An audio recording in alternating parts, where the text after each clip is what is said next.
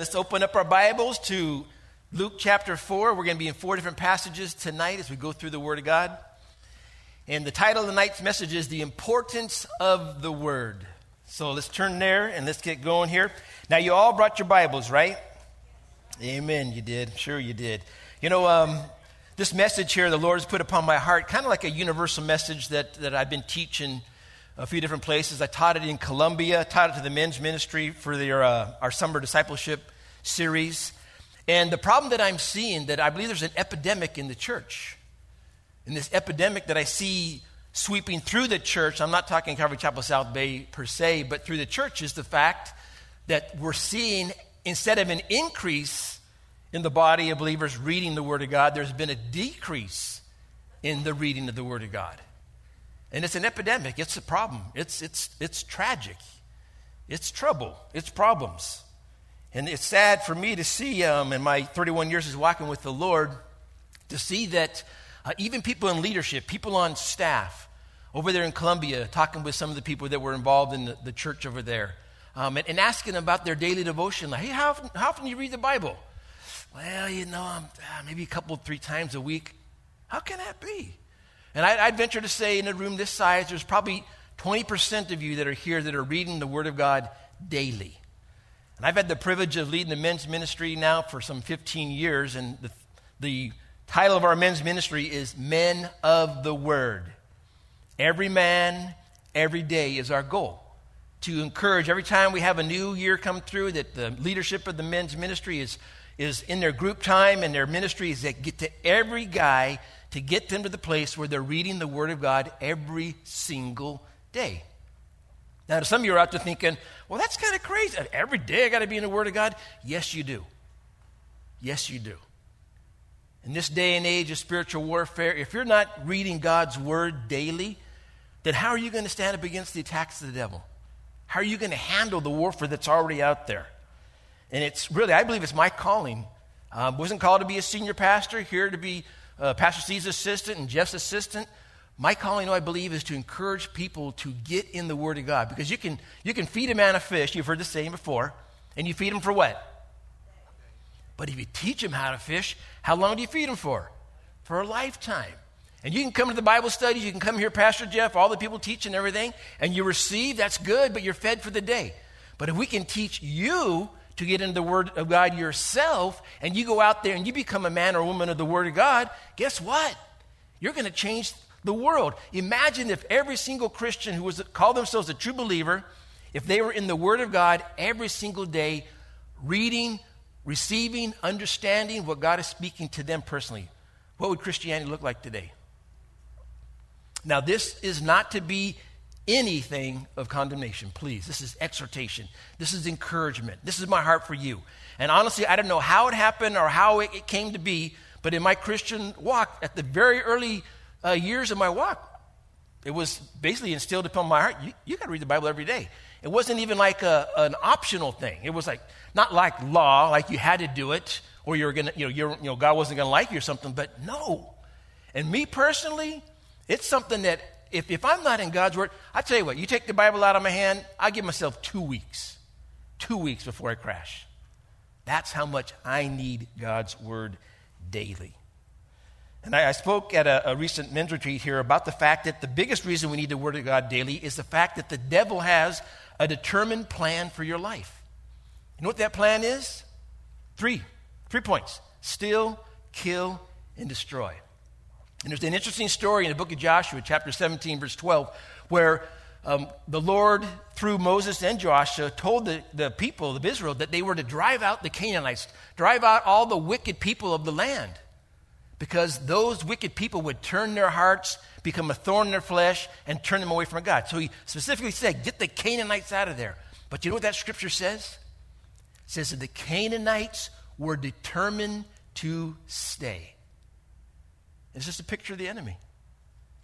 The problem is the Canaanites were more determined to stay than the children of Israel were to drive them out, and they couldn't drive them out. Just kind of they're not going to affect us. It's not going to be that bad. That's the work of the devil. Is he more determined than you to stay in your life, to afflict you, to cause temptation, to cause you to stumble, to fall. And of course, that's spiritual warfare, Christianity 100, really. But you have to be more determined than him to kick them out.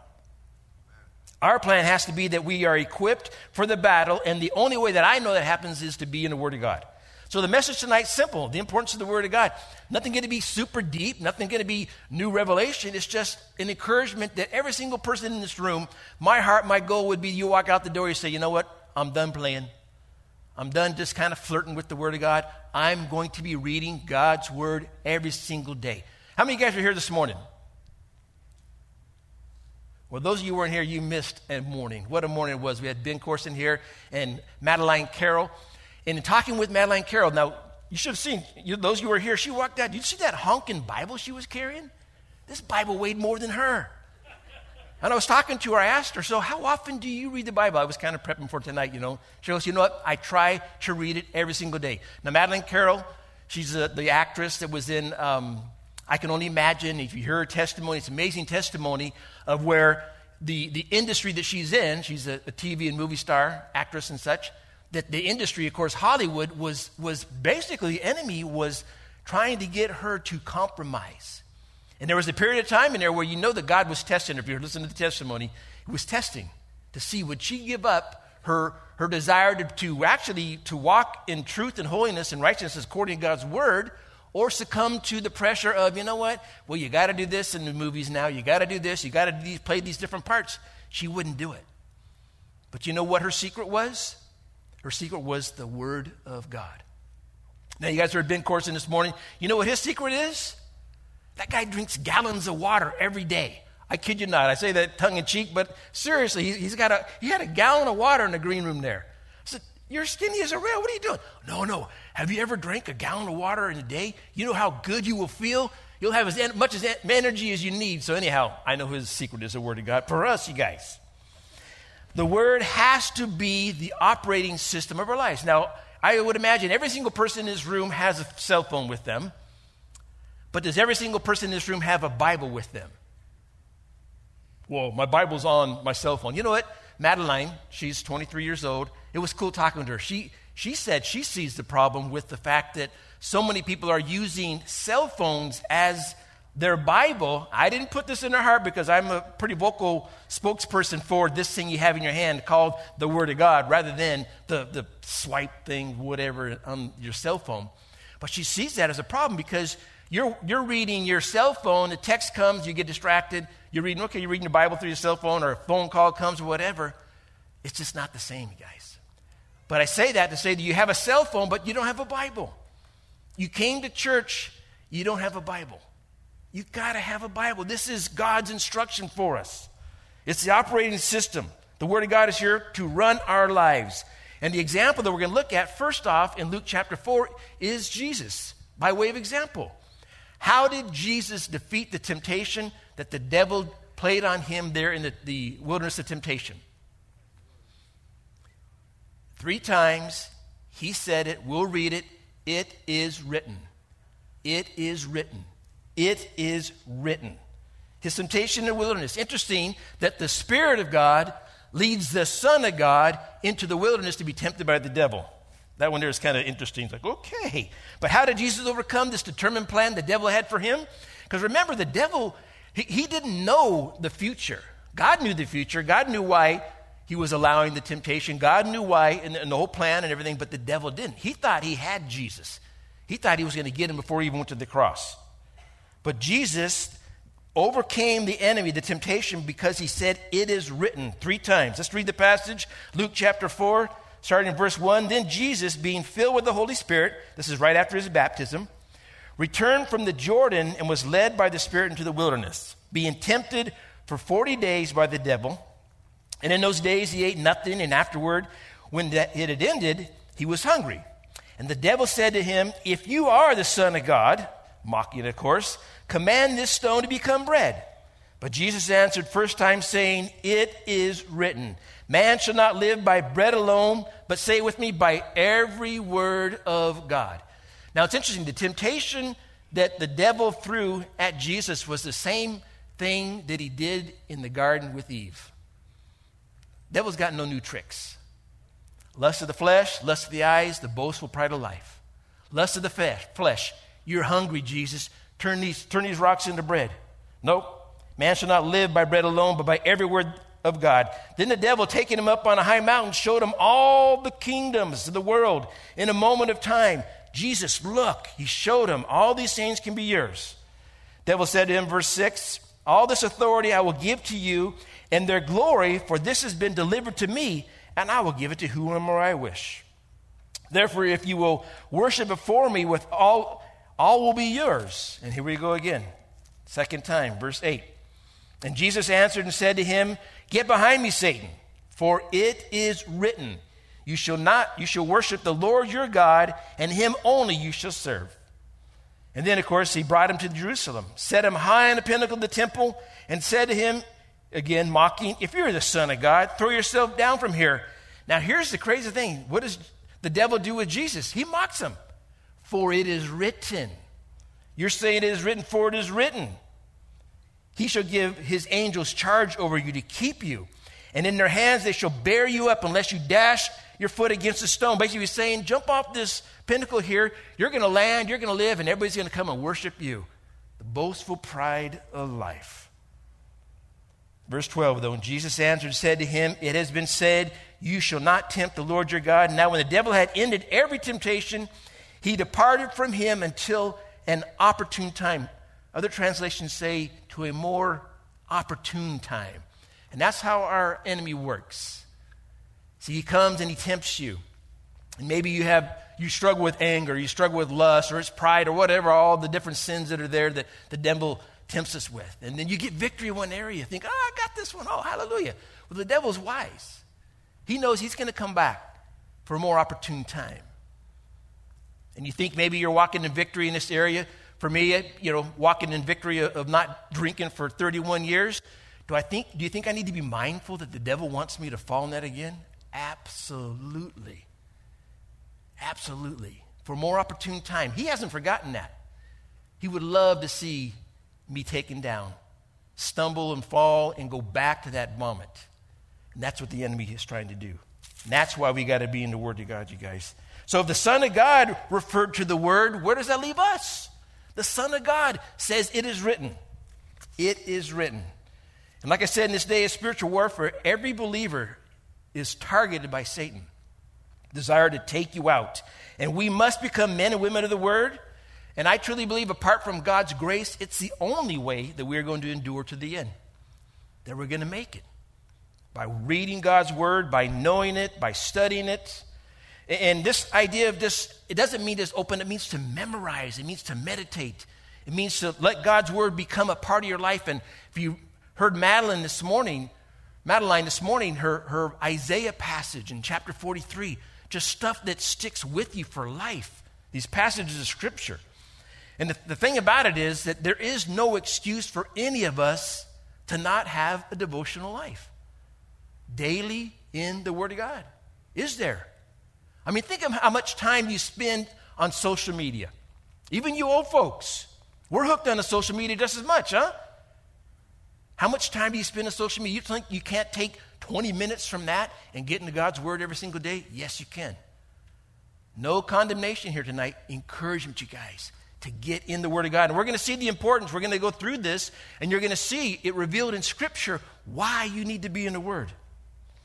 But you veterans here, I'm going to get up and leave. I know this. I'm already reading the Bible. I'm in it. Well, I have read it, and I've read through the Bible, so I don't really need to read it anymore because I've already read the Bible. You know what? That is thin ice.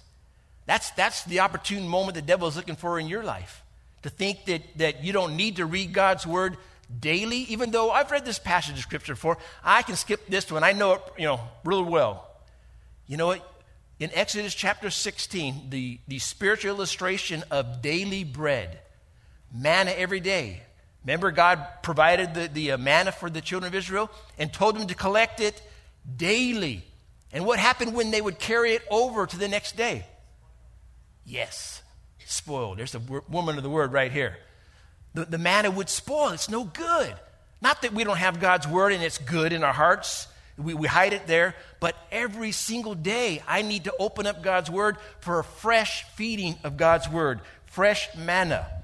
And leadership and staff, you guys listen up as well. I'm hearing on staff that there are people that are on staff that aren't in daily devotions. There was a time when we met as a staff and we held each other accountable. We were in devotions daily together. We'd meet up. We'd get in groups of 4 or 5. Hey, what did the Lord speak to you this morning? What did he speak to you? What did he speak to you? What did he speak to you? And it was a way of really, I mean, if you came to staff devotions and it was like, you know what? The car broke down this morning. Okay, we can buy that. That happens. But you know what? You were on the spot because we all knew when somebody was rehashing old manna from the day before. Jesus said this, and it was really good what he said, and I was really blessed, and yeah, it was good stuff. Where were you? What scripture? What passage?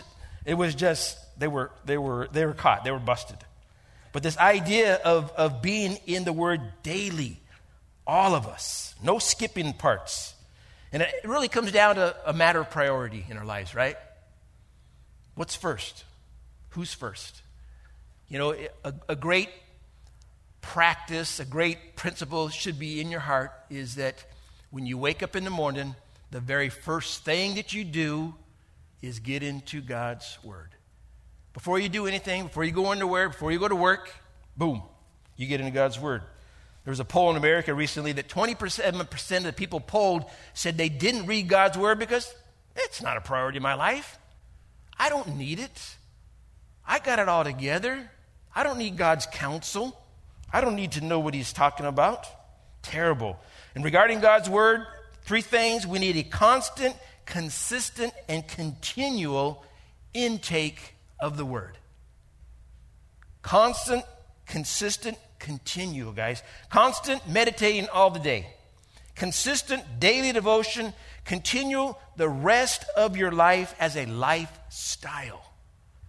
And I do pray that before you leave tonight, that the Holy Spirit will speak and minister to your heart, that this is the time.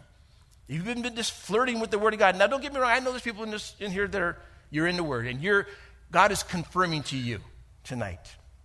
The rest of us, though, we got to get it together. So, why God's Word? Turn with me now to 2 Timothy chapter 3, verse 16, as we start the study here tonight. Number 1, first main point, why God's Word? 2 Timothy 3, 16, 17. Love this passage of Scripture. It should be underlined by all you that have your Bibles. And this speaks to the fact that you don't need anything else in your life except that which you hold in your hand to guide, instruct, to teach. It says here that all Scripture is given by inspiration of God and is profitable for doctrine, for reproof, for correction, for instruction in righteousness, that the man of God may be complete, thoroughly equipped for every good work. End of story. It is God's spoken word recorded by man. Inspired means God breathed. And we believe this by faith, because you're going to hear people say, oh, man wrote this. Fallible man, they made mistakes. It's a joke, it's a fairy tale, whatever. No. We believe by faith that the Holy Spirit inspired every single one of the writers to write exactly what God wanted. By faith, the Holy Spirit in charge of what his book, what God's Word was going to say. That which you hold in your hand. And you think about it, there's no words written in the history of man that are as important as God's Word, you guys. He's the creator. He created everything. This is his Word that he put together in a book, praise God for us, that you could have in your hand to read, to get to know who he is, to find out instruction for your life, how to live, what is good, what is right, what is wrong, what is bad. And Christians should know his Word better than anything else they know in this world. And yet we know more about the Dodgers. Where's Dodger Larry out there? Love you, know I'm teasing you. We know more about sports. We know more about politics. I mean, we spend more time in People Magazine than we do in God's Word. That's tragic. It's okay to know things about this world and its life, of course, but not if you're knowing more about that than God's Word. Three things why God's word. Number one, it's truth. Jesus himself said, John 17:17, sanctify them by your truth. Your word is truth, you guys. Psalm 119, 160, the entirety of your word is truth. And every one of your righteous judgments endures forever. 100% reliable truth, the only absolute truth. We try to find truth in this world. There's no truth in this world. Everybody lies. Everybody lies. The media lies. Politicians lies. People lie. That's just our nature. Truth right here in your hands. Solid. 100%. And it's the only absolute truth that's going to endure forever. Jesus said himself, heaven and earth will what? Pass away. But my words will never pass away. It's truth. Number two, it is salvation. Romans 10:17 says, faith comes by hearing. And hearing by what? By the word of God. There's no other way to get saved except by hearing the gospel, God's word, you guys. It is the power of God unto salvation. It's truth, it's salvation. Number three, it is life. I love this the most. Psalm 119:50. This is my comfort in my affliction. Anybody afflicted out there? Anybody going through stuff? Where are you going to get comfort? Right here. For your word has given me life. Man, there's nothing better than going to the Lord, going to the word daily in the morning. You got issues, you got problems, you got trials. Lord, speak to me this morning. And God opening up as you're reading through the Bible. And he just speaks. And you walk out going, oh my gosh, you are so real. You knew exactly. You gave me the exact word that I needed to hear this morning. It is life. When we read it, it brings hope and encouragement to keep living and to keep pressing on. To keep from getting depressed. And not giving up. So why God's word? Truth, salvation, life. Number two, what is it good for? What is God's word good for? We'll continue in the passage. All scripture given by inspiration of God and is profitable. What's it good for? It's profitable, valuable, useful for five things. Number one, for doctrine, for right instruction. It's going to teach me the truth. I'm not going to be deceived by the false teachings. I'm not going to be deceived by the devil. And there's so much false teaching out there, it's crazy. This prosperity doctrine has gone wild. Not just here in America, but all around the world. It's terrible stuff. It's going to keep you from being deceived by the Jehovah's Witness works doctrine or the Mormons and their false teaching about Jesus. Or the positive confession, live your best life now trash that's out there. No, for doctrine, right instruction. Two, for reproof. It's going to show me my sin. Anybody sinners out there? A couple of you, a few of you? It'll show you your sin. This is so important. God's word reveals my faults, my pride, my lust, my shortcomings, the things that are wrong in my life. It'll speak to me as a husband. It'll speak to you as a wife. I'm going to harp on this a little bit, but you know what? If you knew God's word like you're supposed to, and him being your wonderful counselor, your mighty God, then the pastors here at church, we would have nothing to do almost, because we get so many people coming in for counseling. My dear brother, Pastor Pat, I'm here back in the green room. He's texting people scriptures to help them. If they knew the word of God themselves, they wouldn't need that. It's there for it. It's for correction. It means a reformation. It'll bring me back to the right path. It'll keep me between the white lines of morality. God's word does this. It's for instruction in righteousness. It's going to teach me simply what is right. It will counsel me. It'll counsel me. It'll counsel you so we don't have to.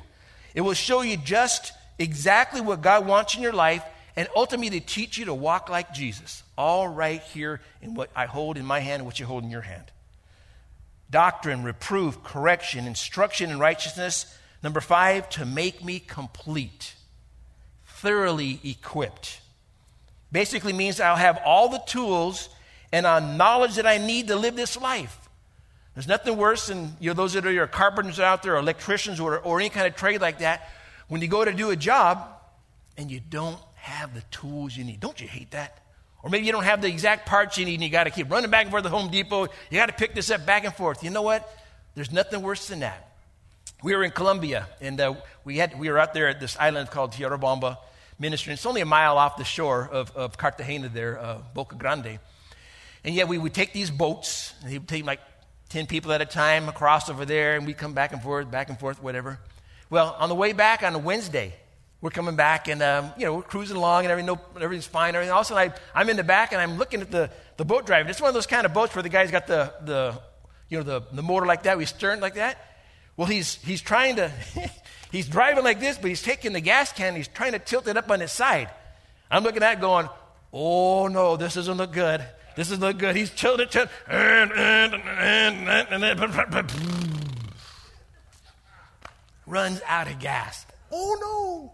Now, of course, we weren't going to die, nothing like that. I mean, we could see where we were going, but he ran out of gas.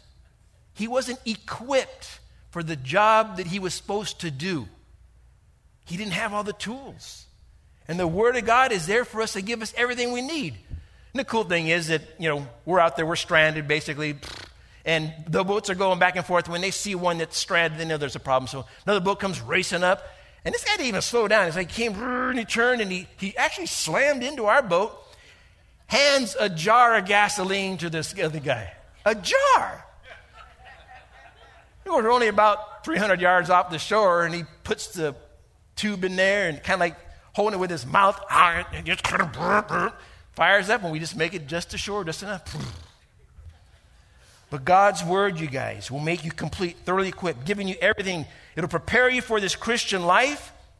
It'll prepare you for His service, which is so important, but it also is going to prepare me for heaven. That's what God's Word is good for. Now, number three, third main point, what can the Word do? Let's turn to Psalm number 1. I like the fact that it is number 1. I love this psalm. I love God's Word, but I love this psalm. Psalm of David, wonderful psalm, one of my favorites. In this psalm, it's a description of the blessedness of the righteous man in contrast with the condition of the unrighteous man, Psalm 1. And it speaks really of the benefits of being in the Word and what that Word can do for my life. And when I make God's Word the focus and foundation of my life, this is what my life and my walk will be like. Psalm 1, it explains it. And there's any portion of Scripture that I tried to instill in my sons as they were growing up was Psalm 1. Write it in their birthday cards. Talk to them about it. Even at my youngest son's wedding, I read this psalm to him and his wife. And not the interesting, but the evidence of this psalm being in his life is so clear. Now, my other two sons, they haven't taken this psalm to heart like this son did. And the evidence is clear. It's obvious. This young son of mine, he's living this blessed life that we're going to talk about. The other sons, not so much. They're still struggling to find that place, that thing that would keep them on track, being the Word of God. And it's important for us to look at something like this and realize this is truth right here. We follow these instructions here. We do what God's Word says, and there is going to be things that happen in your life. That doesn't mean you're going to have a perfect life. It doesn't mean you're going to be without trial and such. Absolutely not. Actually, the opposite, because the devil hates the fact that you're in God's Word. But your life is going to be measurably different if you're living a life that delights in the law of the Lord. And the psalmist uses a metaphor of a tree by a river to describe the abundant life of a man who delights himself in God's Word. Let's read the psalm. Psalm 1, verse 1, blessed is the man. Now, he starts off with really the contrast. Blessed is the man who, this is what the blessed man does not do, because he's delighting himself in God's Word and he knows better. He doesn't walk in the counts of the ungodly, the worldly, listening to the lies of the enemy. He doesn't stand in the path of sinners. He's not going to hang out with the ungodly.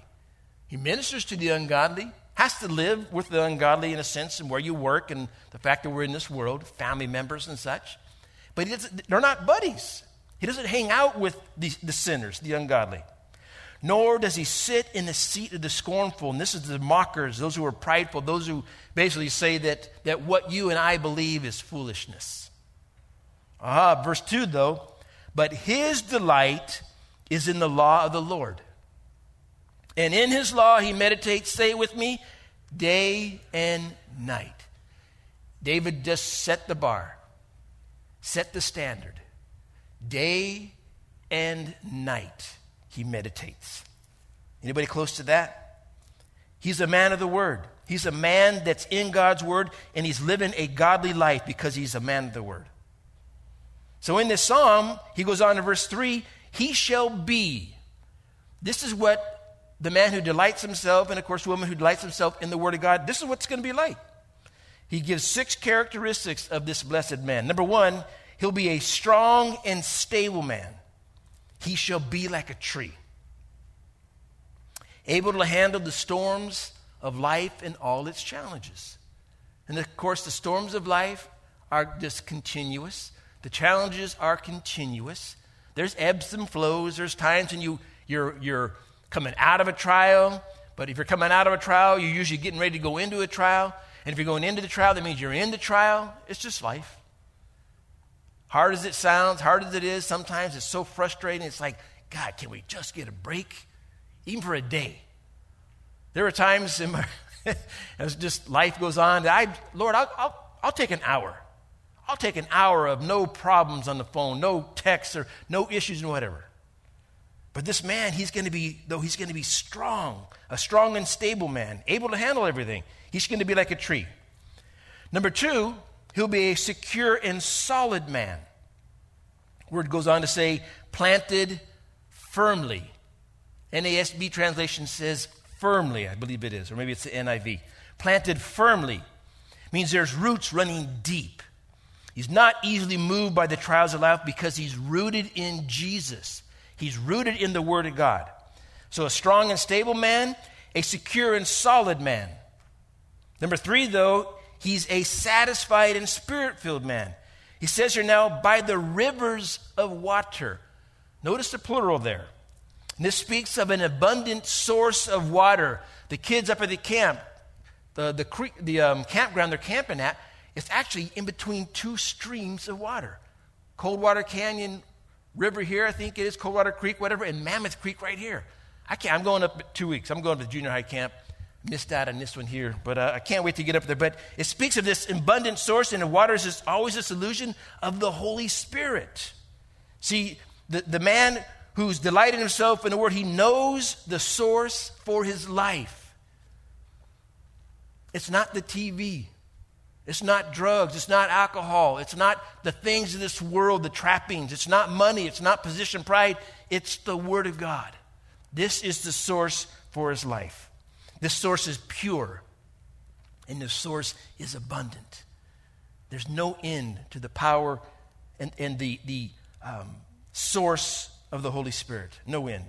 So he's strong and stable, secure and solid, satisfied, spirit-filled. But number 4, he's a productive man that brings forth its fruit in its season. Bringing forth its fruit in its season. It's doing what it's supposed to do, the tree. Speaks of a man who's not lazy, not slothful, but he's faithful as a steward of God. Bearing much fruit in his life. Is there fruit in your life? Is there fruit of even in your work, in your life, in your family? Is there evidence of you of being this type of man, this productive man? Accomplishing much in your life. A productive man. Number 5, though, he's a consistent man whose leaf also shall not wither. And it speaks of being evergreen. Not up and down spiritually. Not one day like Ben today on fire all over the place. The next day, oh my gosh, I can't believe I'm a Christian. I hate this. I want to just die. Go crawl under a rock. No. He's evergreen. He's a faithful man who can be depended on. And I love evergreen trees. I got 3 trees in my backyard. I got a liquid amber, a yellow one. I've got a birch tree, and I got a bunch of podocarpus.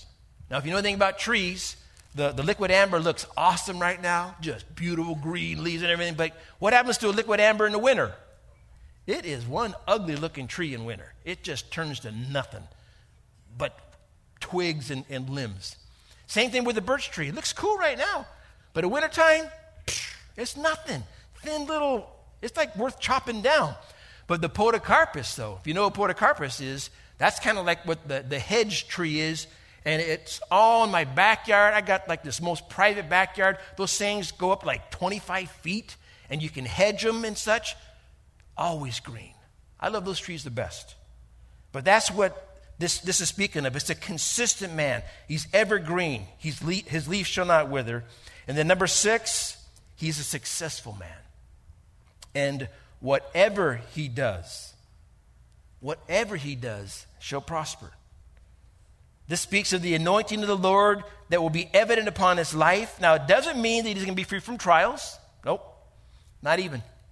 Doesn't mean that he's going to have this financial success and financial freedom and, oh my gosh, you know, the prosperity doctrine guys pick up on this right away. Oh yeah, see, God wants every single one of you guys prosperous, living your best life now.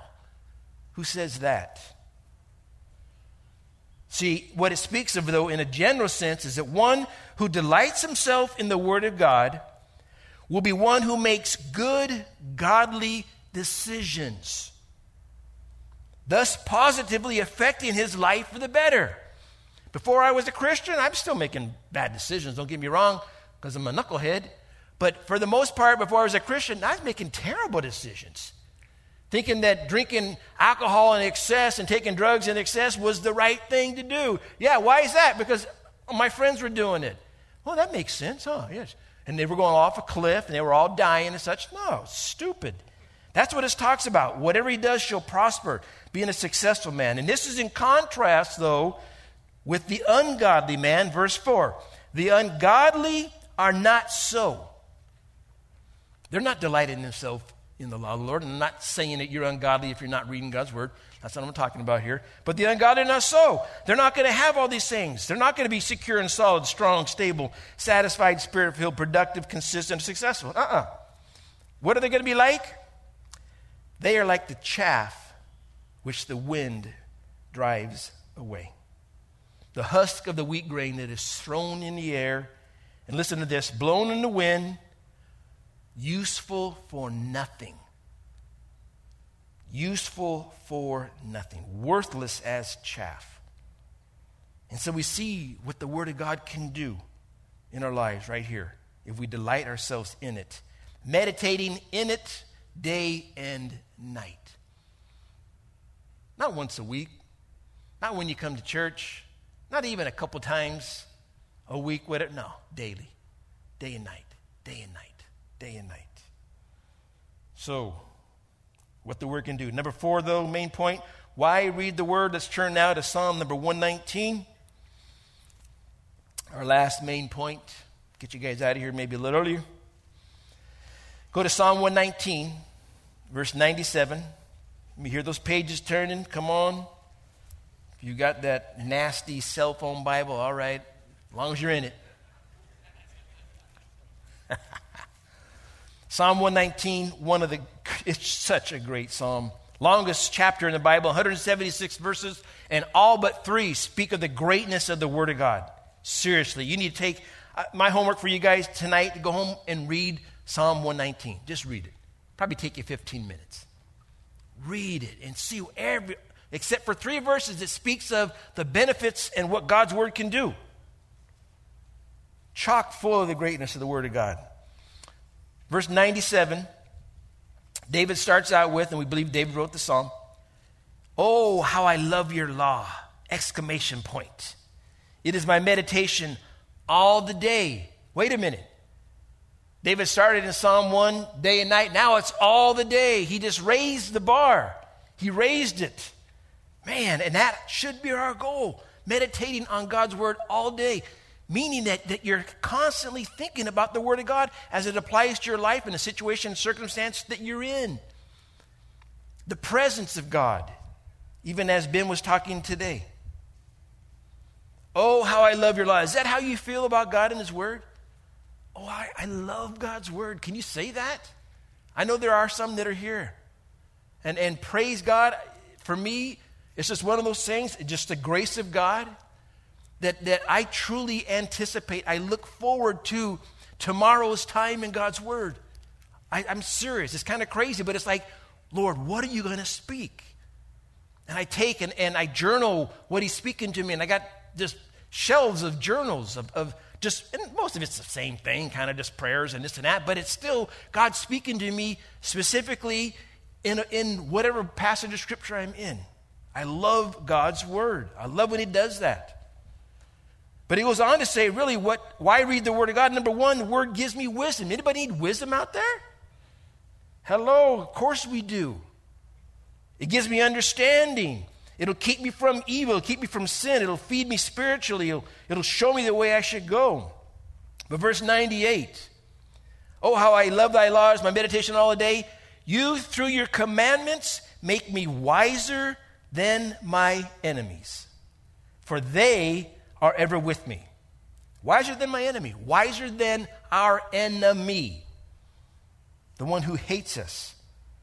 God's word will expose his lies, his deception, his tricks, his plans. And really, ultimately, God's word is the only way to keep a step ahead of the devil, because he's got you targeted. Steal, kill, and destroy.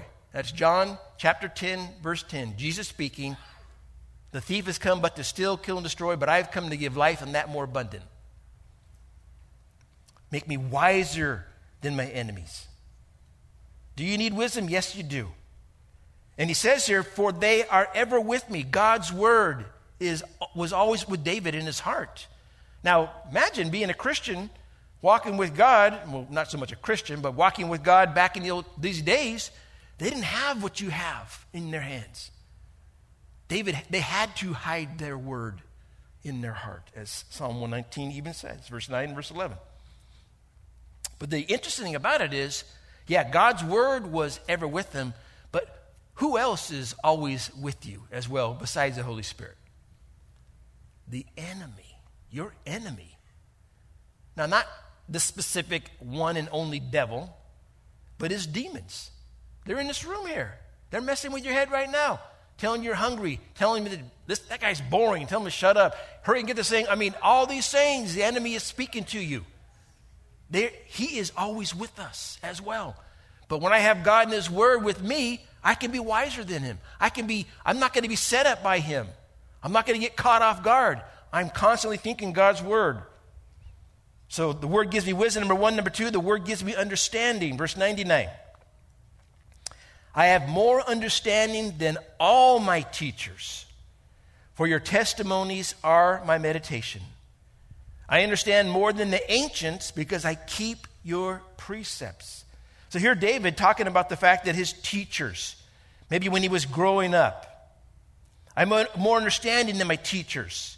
I have more insight. I have more wisdom than them because my wisdom, my insight came from God's word, not from their secular teachings. Your testimonies are my meditation, God's word. And I understand more than the ancients, the old men, the men who were supposed to be the philosophers, those who were given advice, the wise men. He had more understanding than them because he kept God's word. And I remember years ago, one of my nieces was heading off to college. And we had like a little family gathering over at the house to pray over her and send her off to college and everything. And kind of, what they wanted to do, my sister-in-law wanted to do was kind of like, give her some words of encouragement, of course. And so I bring my Bible. And when it's my turn to kind of share with her, I says, now, Callie, this is what you got to do. You're going to go to this school. Great. You got to get educated. It's all true and everything. But a lot of what you're going to hear from these professors is actually lies. Truth be told. Now, what you got to do is you got to keep a biblical world perspective when you are being instructed in all the things that you're supposed to be going and listening to and being taught. And you take God's word. I says you got to hold it over everything that you learn in that school. Everything has to go back to God's word. Now, that's not true. That's not true. Okay, yeah, I understand I need to know it, but not according to God's word. It's not true. Because the sad thing, as you parents know and we understand, is that you send your kids off to college and they're, they've left there, they're in the youth group, whatever, and they're on fire for Christ. They come back, Mom and Dad, this Bible, my professor, he really he's so smart, or she is so smart, and they just really knew what they're talking about. And, this Bible thing, this God thing, and it's tragic. It's tragic. But God's word will give me understanding above those teachers, above those ancients. So it gives me wisdom, gives me understanding. Number three, though, the word keeps me from evil. It keeps me from sin. Verse 100, I have restrained my feet from every evil way, that I may keep your word. I have not departed from your judgments, for you yourself have taught me. So in this context here, the word reveals to me the traps, the snares of the devil. And because I know through his word what pleases God, I don't walk in the ways of the ungodly. How do I know what pleases God? Right here. Pretty clear. Read God's word. God's word is, it's not hard to understand. It's pretty obvious what he's saying, what's right, what's wrong, what's sin, what's good, what's righteous, what's holy, what's unholy, what's ungodly. But it will keep me from evil, keep me from sin. I'm not going to go down those paths. I know what pleases God. In my heart, because I love him, I want to do what is right. I want to do what God wants me to do. And when I do what God wants me to do, guess what he does? He's like that man who delights himself in the law of the Lord day and night. He's going to bless your life because you're not doing the wrong things that are going to get you in trouble in the first place. And most of our problems are caused by who? Me. That I want to blame always on the devil. The devil made me do this. The devil caused me to say this. The devil caused me to think that. No, it's my flesh. Me. Because I'm not being obedient to the word of God. I'm not feeding myself. I'm not keeping myself from sin. So it gives me wisdom, understanding, keeps me from evil. Number four, though, the word feeds me spiritually. 103. How sweet are your words to my taste. Sweeter than honey to my mouth. Have you ever thought about God's word being something like that? I mean, when's the last time you bit into a honeycomb? Oh my gosh, that is so good, isn't it? Take that, the wax and all that. Oh, it's so good. He's saying the word of God is sweeter than honey to my mouth. And through your precepts, I get understanding. Therefore, I hate every false way. What I speak to my heart is that David's describing being the word as something that is pleasant, good, and sweet. And so I see it this way, that God's word is feeding us spiritually. You do realize you have a spirit in you that needs spiritual nourishment that can only come from God's word. Now, we all eat probably at least 3 times a day, right? Would you ever think of well, you know what? I think I'm going to eat, twice this week. Well, I'm pretty busy, so I'm only going to eat maybe next week, Wednesday, or I know I'll eat when I come to church on Sunday morning. You follow where I'm going with this? See, you would never think of that. You're going to feed yourself probably tonight when you get home. I am. So if you're going to feed yourself physically all the time, you're taking care of your body, why don't you feed yourself spiritually? Now, just for illustration, imagine if what you've been feeding on spiritually, how would your spiritual body, so to speak, look right now? Would your spirit be nice and healthy and vibrant, or is your spirit like a stick man just starving, barely can move? You're just like that little stick guy. You see what I'm saying? The word of God feeds me spiritually. It gives my spirit the strength that it needs to lead me and to guide me. It feeds me my daily bread, this bread of life. And then fifthly, the word shows me the way that I should go. Verse 105. Your word is a lamp to my feet and a light to my path. I love that. Really speaks of, just keeps me from being tripped up. See, I can see where I'm at, lamp to my feet right here, but also I can see where I'm going, a light to my path. It shows me the way to go. Madeline talking about praying and Lord, show me what I'm supposed to do. Speak to me. reading God's word and God clearly sharing with her. And, you know, it's so important that you look at God's word and realize, understand, that's exactly what God's word is supposed to do in our lives. This dynamic of me and you reading God's word with the Holy Spirit being the one who is teaching me the word of God and speaking to me as I'm reading it. God's word itself, it's going to show you what to do. It's going to show you where to go. It's going to show you how to walk. Probably the first time that happened in such a dramatic way in my own life was when I'd first gotten, actually not even saved yet. I didn't get saved till August of 1988, but we started going to church in January 1988. And I had actually, you know, everything was crumbling in my life due to the drugs and alcohol that were in my life and everything. So me and my wife, if we make it to the church we got married at 7 years before that, and I, you know what, I'm on the wagon. Anybody ever been on the wagon? I went on the wagon, I don't know how many times. On the wagon, off the wagon, on the wagon, off the wagon. Just back to drinking. Couldn't give it up. Couldn't stop on my own. But things were collapsing around so bad, something had to happen. So we're going to church. I made it actually, New Year's Eve was a disaster of 1987. I made it through Super Bowl without drinking. Super Bowl without drinking for me was a miracle because it was just a big party. Amen? You guys been there? So anyhow, I make it through all that, and then as time goes by, though, I'm like, no, I'm not. No drinking, no drinking, no drinking, everything. Well, the temptations began to come, of course, and the temptations of the phone calls, the buddies. Hey, man, where you been? What's going on? Hey, blah, blah, blah, party, your brothers, and hang up the phone, try to tell them I'm going to church. Oh, I'm going to church. What? What's hanging up on me because they thought I was crazy? Anyhow, so we had this Precious Moments Bible that my sister had given to me. That was our Bible. And so we would take it with us to church and everything, and we didn't know what it was. Okay, what is this thing?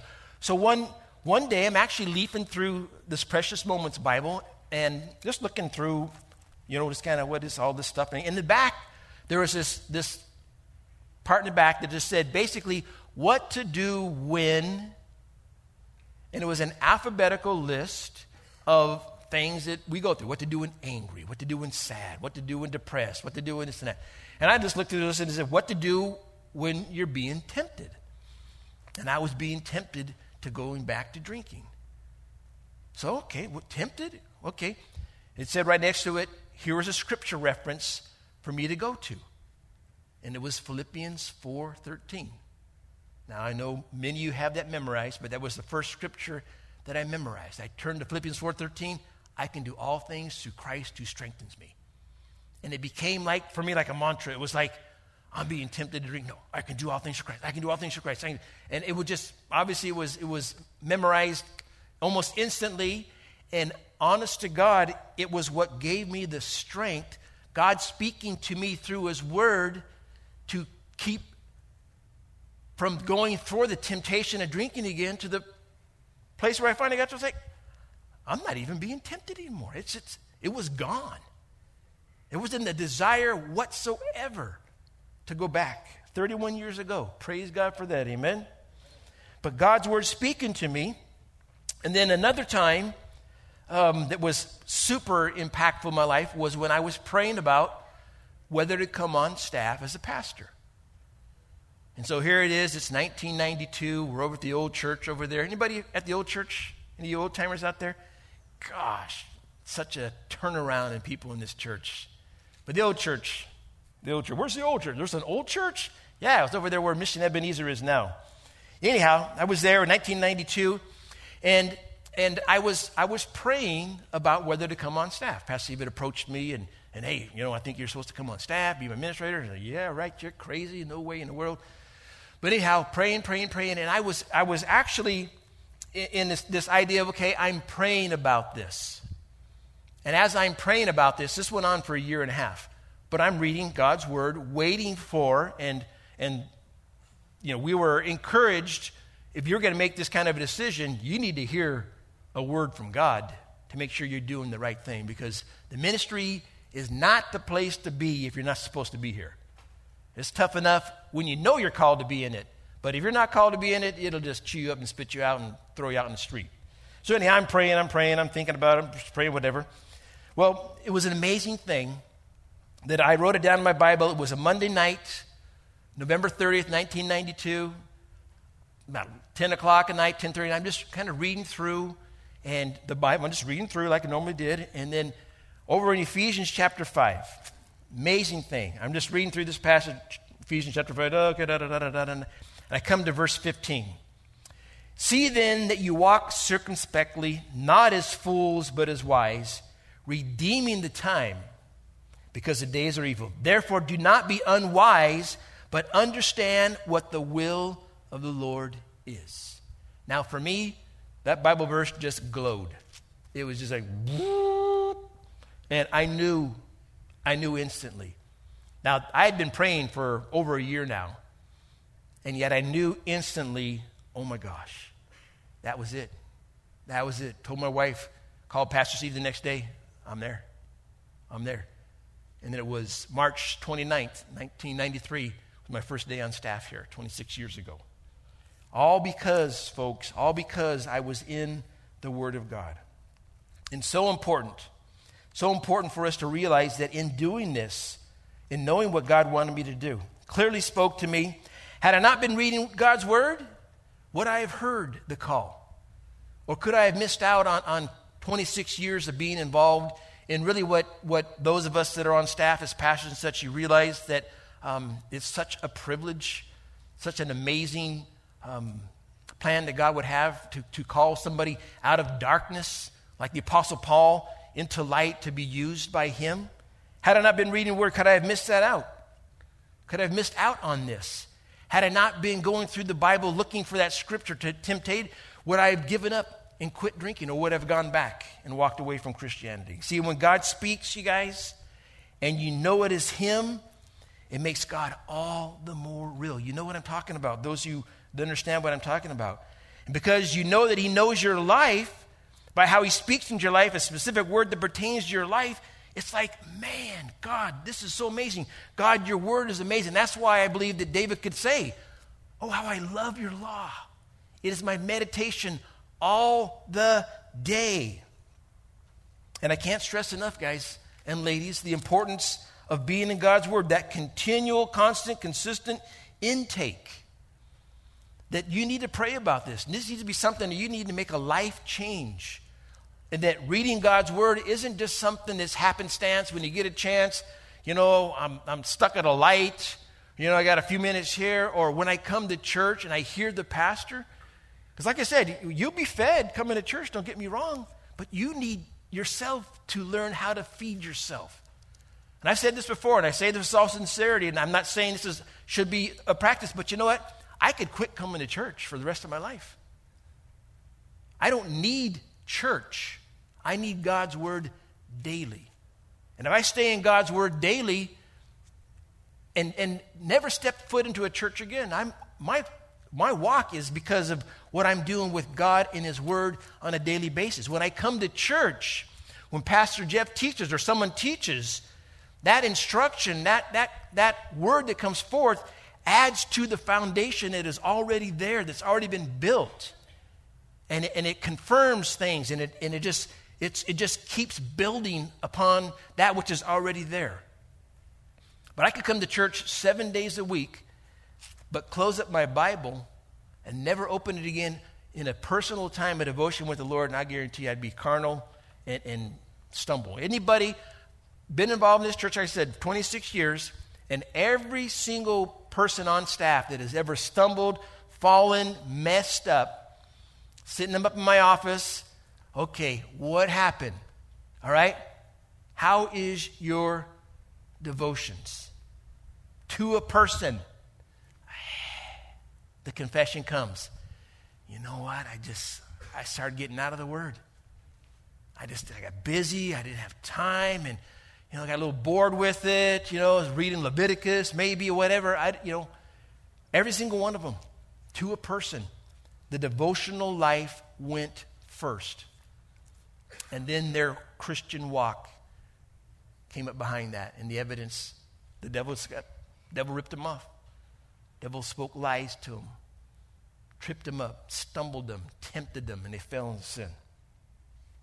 So important, you guys. I'm going to close with this hymn here from this guy named John Fawcett, written in 1782. "How precious is the book divine by inspiration given. Bright as a lamp, its doctrines shine to guide our souls to heaven.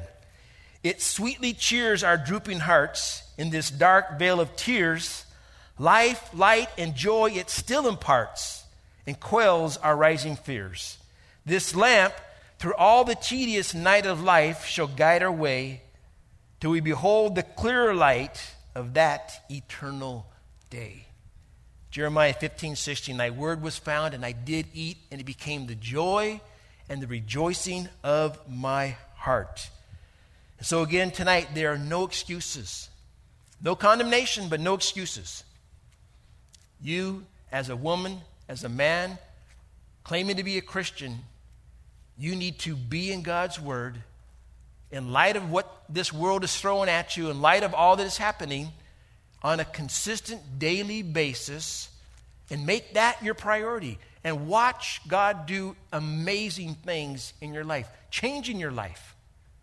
You'll be, I mean, like Psalm 1 says, what's going to happen in your life? What will happen in your marriage? What will happen at work? In your relationship with kids and family and friends and such, as you read God's word, and of course, you got to obey God's word. That's a whole other Bible study there. So why God's word? It's profitable, valuable to instruct and teach. What's it good for? To equip you for life. What can it do? It can make you a strong Christian man or woman, enduring to the end, and you read it for what it will do in your life. And my heart for you tonight again is do not delay. Men, study every man, every day. Every man, every day. That's our goal. So start tomorrow. Start tonight. And you're probably saying, well, how do you, what is this, oh, devotion, whatever. The pastors can come forward. You can talk with them about that. But you can pick up even this thing we call daily bread. This is how I first started doing devotions right here. Daily bread. Pick this thing up. You open it up to the date that it is. The little information there. It's got a scripture for you to read, little whatever. And yet it started this pattern of daily devotions, of God speaking. And I know many of you guys use that. We have the daily reading program or plan that you can download on the church website. And that's what I do. I read through the Bible every year with the reading program that I keep right here in my Bible. Tells me what I'm supposed to read. Some people like that. Some people don't. It's whatever you feel God wants you to do. But the key is what? Daily. Read God's word. Feed yourself spiritually and see what God will do. Amazing things. Amen? Let's pray. Father, again, we thank you so much for your word. Thank you, God. Thank you for those that are here tonight that know exactly what I'm talking about. Lord, and have grasped this principle of manna for today, daily bread. And for all those that are here that are maybe new in this Christianity or maybe have been there and now they've kind of fallen away, Lord, I pray that every person in this room would just be encouraged by you, Holy Spirit, to open up your word, that you would speak to them the riches, the truth, the beauty, the majesty, that they would get to know you more and more and more. And they would be so equipped to fight the fight, to continue this battle, to be able to instruct others and lead others to Christ. They would be nourished. They'd be comforted in their despair and their afflictions and their trials. God, you would bring a word because, Lord, you are our shepherd and we shall not want. You make us to lie down in green pastures. You lead us beside the still waters, Lord. You restore our souls. You guide us in paths of righteousness for your name's sake. And even though we walk through the valley of the shadow of death, we're going to fear no evil because you, Lord, are with us. And, Lord, your word speaks volumes to that. So bless, Lord, this church. Bless this congregation. And, Lord, we're praying for every person who attends this church, every person, every day in your word, Lord, strengthened and equipped. So bless, we pray.